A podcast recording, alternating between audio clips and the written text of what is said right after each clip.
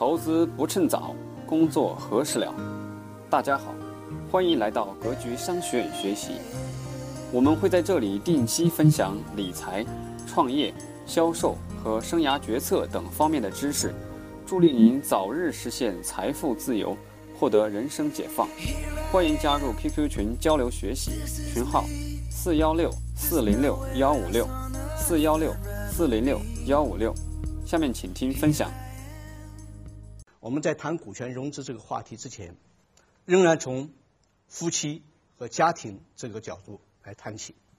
我们说很多经典电影在谈论夫妻伦理这些问题的时候，之所以称为经典，就是我们不能责怪我们夫妻也好、恋人也好，任何一方有这种不忠的行为，它似乎是一种人的本能。它之所以经典，可能就是体现了一种本能这一种方面。那联系到我们今天谈股权融资这个问题呢，那么同样也有个问题，就是当我们寻找了合作伙伴和投资方以后，如果任何一方有不忠诚于公司的行为的时候，我们应当承担什么样的法律责任？所以我们今天要交流的话题，首先第一个话题关于对赌协议。什么是对赌？为什么有这样的对赌协议呢？就是我们融资方和投资方像夫妻和恋人一样，任何一方对未来的期望都是一个共同的。夫妻任何一方希望白头到老，那么投资方和融资方呢，它的共同目的呢是追求利润最大化。但这个利润能不能实现？幸福能不能实现都是不确定的。那么，对于妻夫妻之间、恋人之间，未来能不能白头到老也是不确定的。好了，那么现在产生了很多的婚前的财产的一些安排，对不对？甚至在婚姻关系存续期间，有了忠诚协议这样的现实。什么忠诚协议啊？就是我约定，任何一方如果有了第三者，那么他净身出户，这个协议有效没效呢？同样，对于我们引进投资方进来的时候，投资方我用三千万也好，五千万的投资额进来，我们享受的可能只占百分之二、百分之十或者百分之十的股权。我期望你的公司是创造利益最大化，但是当你达不到经营业绩的时候，我是不是可以要求你？补偿我的损失呢？这个协议有效没效呢？这是我们今天要交流的话题。好，第一个问题，我刚才讲了，股东的关系和夫妻关系有惊人的相似。那么现实怎么样呢？现实最高人民法院统计的数据，我们股东纠纷案件的增长率在百分之六十左右的速度在增长，啊，离婚率呢，平均在百分之八左右，远远高于离婚率将近七倍。这对于我们意味着什么呢？无论我们寻找合作伙伴也好，寻找风投进来以后，我们首先面临的一个问题：怎么防范控制我们企业有可能产生的股东纠纷这样的法律风险？那么，我们首先谈对赌。我不知道你跟风投你们有没有接触？只要跟风投接触了，你们将会获得风投给了你们一份投资协议。可以这样讲，所有的投资协议基本上是。大同小异，千篇一律。它都是来自于美国的律师协会制定的一个啊投资协议，基本上是照搬的。那么它主要内容是什么呢？我们看，第一，保底收益；第二呢，利润优先；三是一票否决；再一个是股权回购；最后优先清算。那么我们针对这几个条款来讨论一下它的法律效力问题。首先，关于保底问题。就是当我用我们的资金投入了你公司注入了工资以后，我要求你公司第一年的业绩必须达到什么样标准？第二年的业绩必须达到什么样标准？如果你达不到这个标准的话，融资方要赔偿我的经济损失。这个条款有效没效呢？我们是不是要承担这样的一个？法律风险呢？好，我们看一个案例。原告呢是一家投资公司，公司呢需要引进资本原先的注册资本是两千八百多万，那么跟风投商量以后呢，投资两千万，这两千万资金有两笔处理方法，第一笔一百一十五万增加公司的注册资本，原先的公司注册资本是两千八百多万，这一百一十万增加以后变成两千九百多万，对吧？剩余一千八百八十五万作为溢价进入资本公积金。那么他占有公司的股权比例是多少呢？百分之三点八五。约定我按照公司的实际出资额分配利润。我们注意到，我用两千万投资进入了你的公司，你的公司原先注册资本两千八百多万，按正常的话。我应该享有将近百分之四十的股权，对不对？现在我愿意只享受百分之三点八五的股权，公平不公平呢？不公平吧？假如说我们说不公平的前提是呢，我风投进来的时候，你公司的所有者权益就是两千八百多万，我用两千万进来，按正常我应该享有百分之四十左右的这样的股权，对不对？我现在只享受百分之三点八五的股权，不公平的。对不对？那么我的目的什么呢？我看未来，对不对？因此，他们约定了一个保底条款。保底条款约定什么呢？零八年利润必须达到两千万，否则的话，你将按照一加两千万除以三千万，啊，这个乘以他们这个股权比例来进行补偿，公平不公平呢？刚才是不公平的，但是我有个补救措施，我要求你零八年利润必须达到两千万。如果你达不到两千万，你应该补偿我的经济损失。好了，他们投资以后签订了增资扩股协议，这个增资扩股协议也经过了商务部的批准。因为是一个外资企业，本身呢，这个被告呢，哈，我们为了简单的只是这样简单，被告实际上他是一个原原先是一个外商独资企业，啊，他的公司股东呢原先是香港的艺人有限责任公司。那么中外相当于中外合资企业，中外合资企业我们都知道，按照流程需要外商外经贸部门去批准的。他们的章程、他们的增资协议，全部经了外商那个外商这个商务部的批准。那么我们就讨论有效没效。零九年统计，零八年汇算清缴以后，零八年该公司形成的利润。不到三万块钱，争议产生了，投资方要求按照我们事先约定的保底条款补偿我的经济损失，对方没有配合，诉讼到法院。诉讼请求是要求履行我们增资协议中关于保底条款的约定。一审判决结果驳回了原告的诉讼请求，认为保底条款是无效的。理由是什么呢？两点，第一点属于合同法第五十二条，合同无效的情形，就是如果你合同双方当事人所约定的条款违反法律或行政法规强制性规定了，那么这个协议是无效的。他第二个理由又跟上了，他说按照我们公司法的规定，按照中外合资企业法的规定，股东之间分配利润。是应当按照你的出资比例进行分配的。你约定了保底条款，意味着你们的分盈余分配不是按照你的出资比例进行分配的，对不对？事实上也约如此。如果说你享有百分之三点八五的这个这样的股权的话，我就是三万块钱利润，那你就拿走三万乘以百分之三点八五的利润就行了。现在我额外还要再给你。一千九百多万的经济补偿金，当时他的诉讼请求是一千九百多万，显然是违反了按出资比例享有盈余分配权这样的一个规定。一审判决是无效的，原告不服一审判决，向陕西省高级人民法院提起了这个上诉。上诉的结果怎么样呢？同样认定。保底条款是无效的，无效的根据在于什么呢？违反了我们国家最高人民法院的关于企业联合经营的这样一个司法解释。我们的司法解释怎么规定呢？就是说，按正常，我们的股东投资应该是共担风险、共享利润的。那么你这样的一个行为呢，就是名为投资，实为借贷，有固定的利益回报嘛？对不对？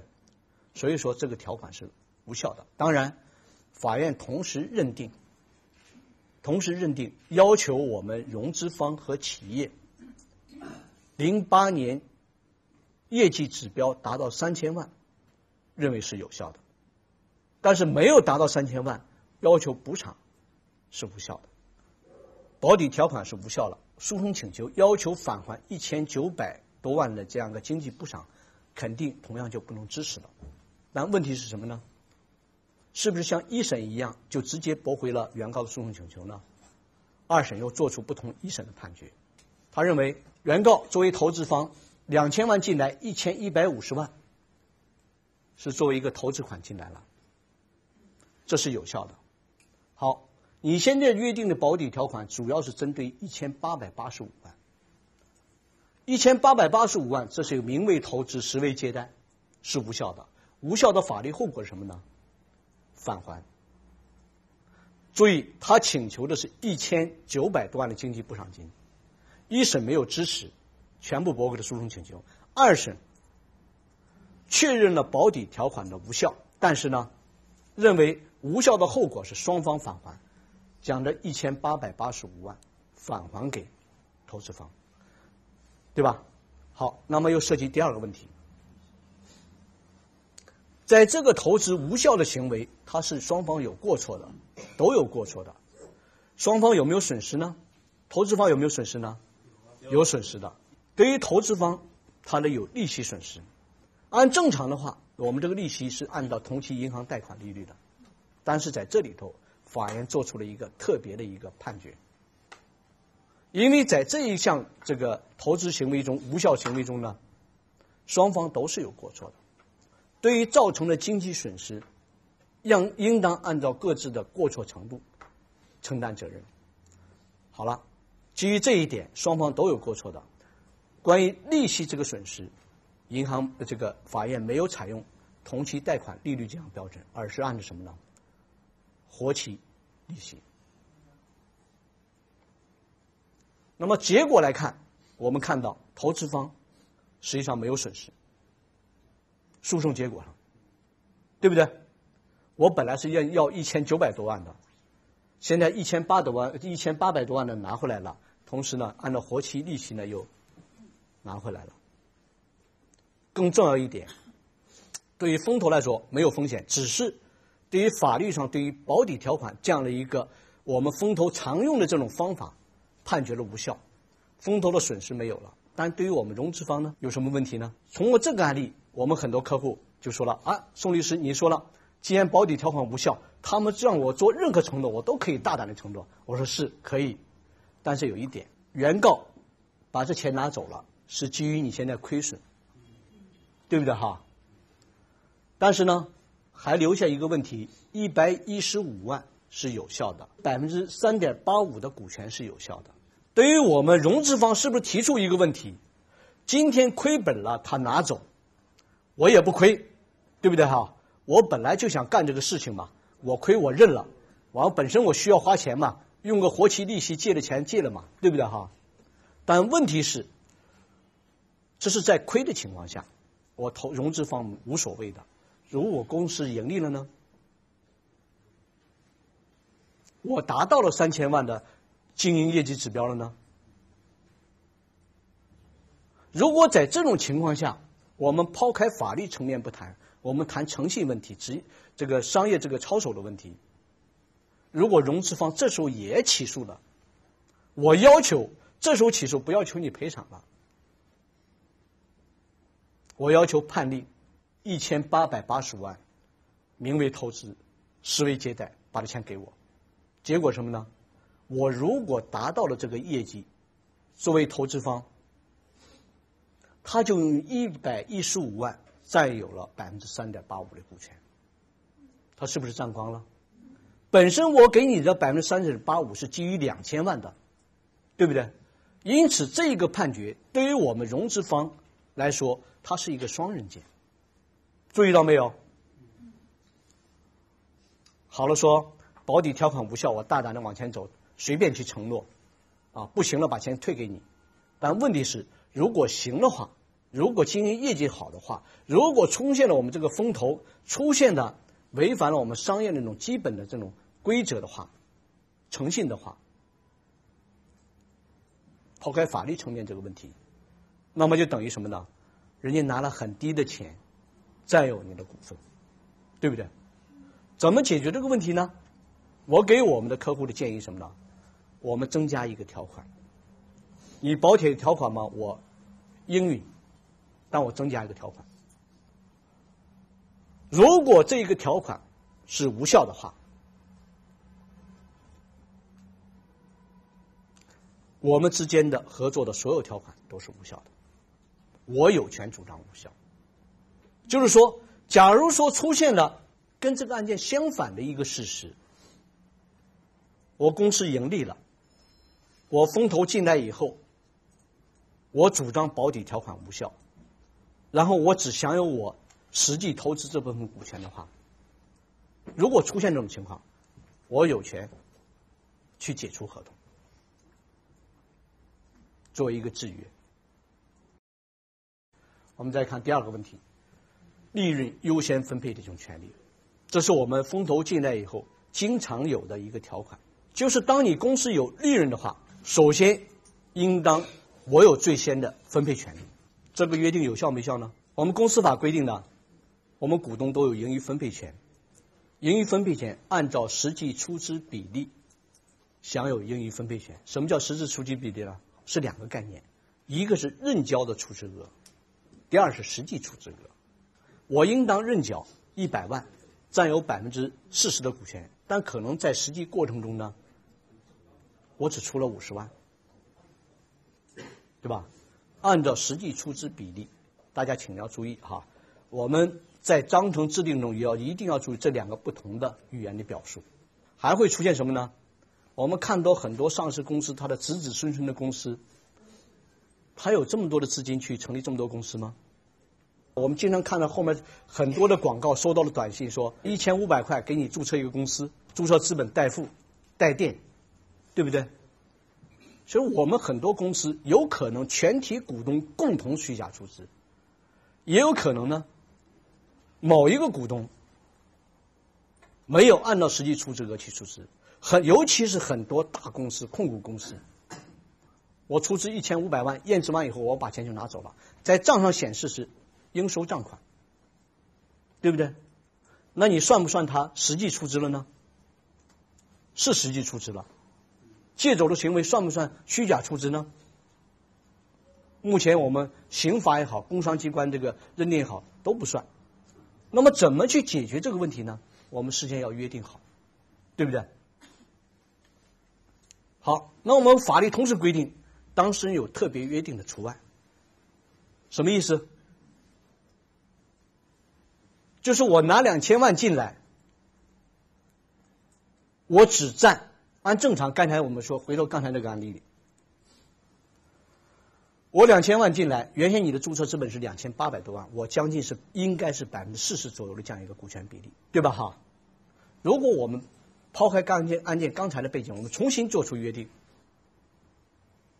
我拿两千万进来，全部增加注册资本，注册资本由原先的两千。八百八十万增加为四千八百八十万，对吧？那么我的出资比例是百分之四十，我可不可以约定，我的出资比例是虽然是百分之四十，我享有的盈余分配权只是百分之三点八五呢？可以不可以呢？可以的，法律是这样规定的。我们当事人间啊可以。超出正常的法律规定，按实际出资额占注册资本比例享有盈余分配权之外呢，进行特别约定。如果是这样约定的话，这个案件是另外一个结果了。什么结果？你这一千八百八十五万你也拿不走了，对不对？是不是？你比如说你约定啊，你必须达到零八年两千万的这个利润指标，否则你补偿我。那么因为判决它是无效，我就不补偿你。那么法院原先之所以把一千八百八十五万给你呢，是认为名为投资，实为借贷。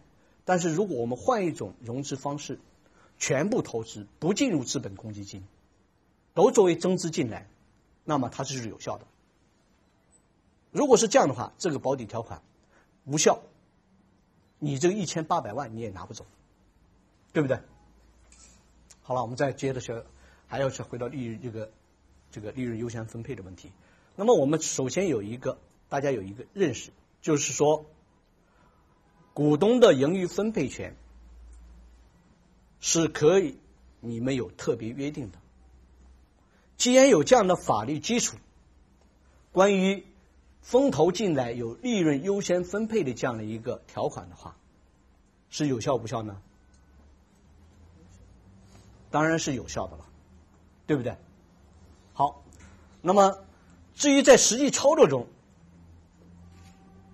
我们作为一个公司的股东，享有盈余分配权。当公司有利润的情况下，不，如果他不分配，我们该怎样去解决呢？尤其是我们大股东跟小股东之间，我们注意到一个问题：我们作为股东的诉求是有差异的。往往大股东他家里的生活条件。啊相对好一些，经济基础好一些，他更希望在利润中再去扩大生产，对不对？而小股东呢，我给你，我们给员工激励也好，或者是说其他的方式也好，我就希望拿到百分之五的股权，每年年终可能多分给我个五万、十万块钱，我要改善生活的，对不对？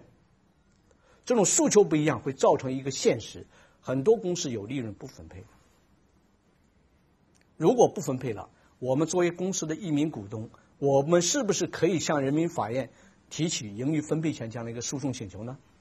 可以的，因为最高人民法院规定了一个案由叫盈余分配权的一个纠纷嘛。但问题是，我们这样的诉讼请求能不能得到支持呢？我们看案例。先说第一个，这家公司呢有多名股东，其中有一名股东跟这家公司还是一个关联关系。这家股这个公司这个股东呢，给这家公司呢提供了有建筑承包的这个。这样一个呃施工合同，啊，为这家公司提供这个施工。那么施工完毕以后，公司呢股东会议呢写了一个决议，啊，决议的内容是什么呢？给他支付两千多万的啊费用，其中六百多万作为他红利的分配，啊，这个钱也给他了。问题是呢？公司有利润，一直没有给其他股东进行分配。其中一名股东向人民法院提起了盈余分配权这样一个诉讼请求，要求分配利润。他的理由三点：第一，我是公司的股东；第二，公司有利润；第三，给其他股东分了，没给我分。他的诉讼请求能不能得到支持呢？法院认为。公司股东有享有盈余分配的权利，但是什么时候分、分多少是属于公司内部的自治的一个内容，我们司法无权干预。如果你想起诉要求到分配利润的话，必须具备一个基本的前提，有盈余分配的方案。我们都知道，按照我们公司法和公司章程，一般都约定。由董事会制定、拟定盈余分配方案，由股东会讨论决定嘛，对不对？那么好了，那么这位原告就说了，他已经以前就有给了另外一个供应商和股东分配了有利润嘛。好，那么中间有一个插曲，这个公司在实际支付两千多万工程款和所谓的利润的同时呢，又形成了一个股东会决议。这个股东会决议明确给他两千多万的工程款，就不包括利润。那么就说你拿到给另外一个股东的一个收入的安排的这样一个协议的话呢，而且那个决议是经过他也签字的，不能证明已经形成了盈余分配的方案。就会驳回了诉讼请求。那么这个案例实际上给我们一个提示：你是公司股东了，公司有利润了，并不是当然的你就能把钱拿回家里去。怎么去解决这个问题呢？我们完全可以在我们公司章程中进行明确、进行约定。怎么约定呢？比如说，我们在汇算清缴后多少个工作日内，将未分配利润中的百分之百，还是百分之五十，还是百分之多少，按照实际出资比例进行分配。如果我们章程上有了这样一句话的话，时间、比例，好和条件。明确的话，相当于我们把盈余分配方案事先就已经设置好了。到那个时候，如果出现了盈余分配纠纷的话，不就迎刃而解了吗？你只需要证明你是股东和有利润就可以了吗？好，今天的课程就到这儿。